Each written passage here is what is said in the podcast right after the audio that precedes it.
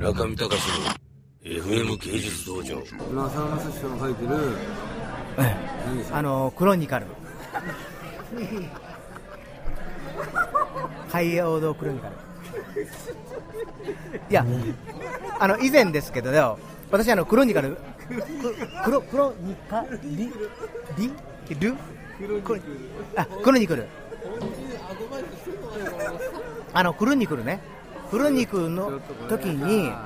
読ませてもらったんですけど見させてもらったんですけどあの前ですねそのクロニクルのあ黒に来る。本本でえクロニクルはいすみません。勉強をやっぱりさせてもらったんですね。うん。それは何か言ったらあのフューチャーインクの話とか。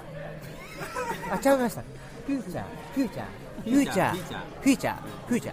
ー。んあのハドソン。おーすごい。ええ。ハドソンのなぜハドソン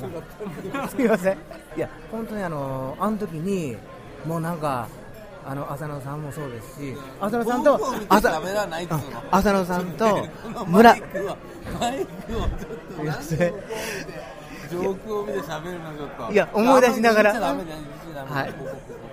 あのあの本を見てあの村上さんと浅野さんが、まあ、ハドソン、フューチャーって、あまあ、対アメリカに対して、うん、アメリカに対して、そう、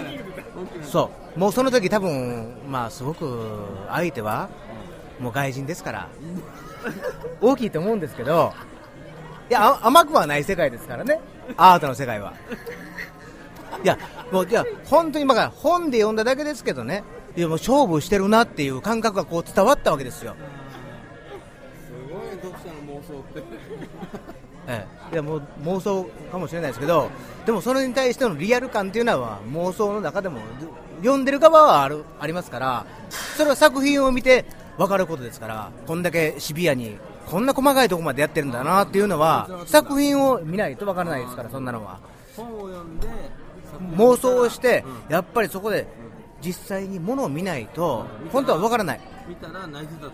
もうあなるほどって、そこまでこんな細かいとこまでやってるのっていう、こんなカーブまで、ここまでしなくてもいいじゃないのっていうぐらいまで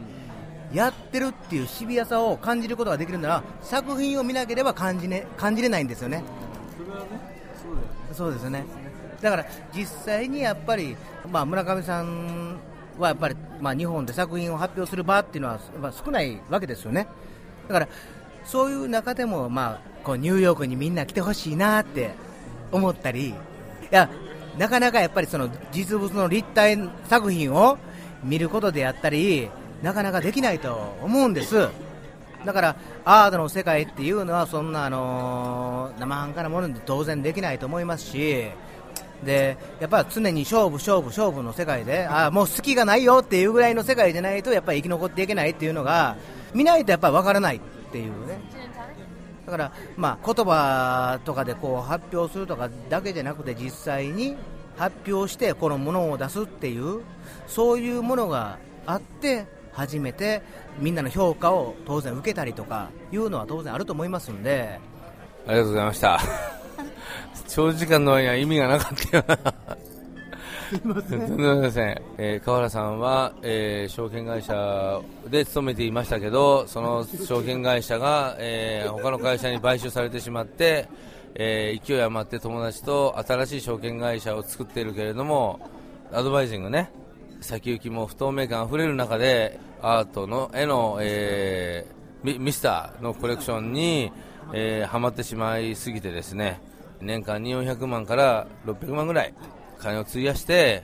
妻そして子供にも迷惑かけてそれでね今度はまたバーゼルアートフェアにまで行こうじゃないかと。ね。行っちゃうじゃないかね。それでね浅野正彦という業界ではこわもての人間を前にしても著書のタイトルを間違えるし あの手伝ってる、えー作品のタイトルも全く違いますしもう全く躊躇しなせずにですね何度修正してもずっと同じこと言ってると。あのガンダムのトム監督が粛清という言葉を使ってましたけどもこういう男に多分使いたくなる言葉だと思います。中見隆の FM 芸術道場。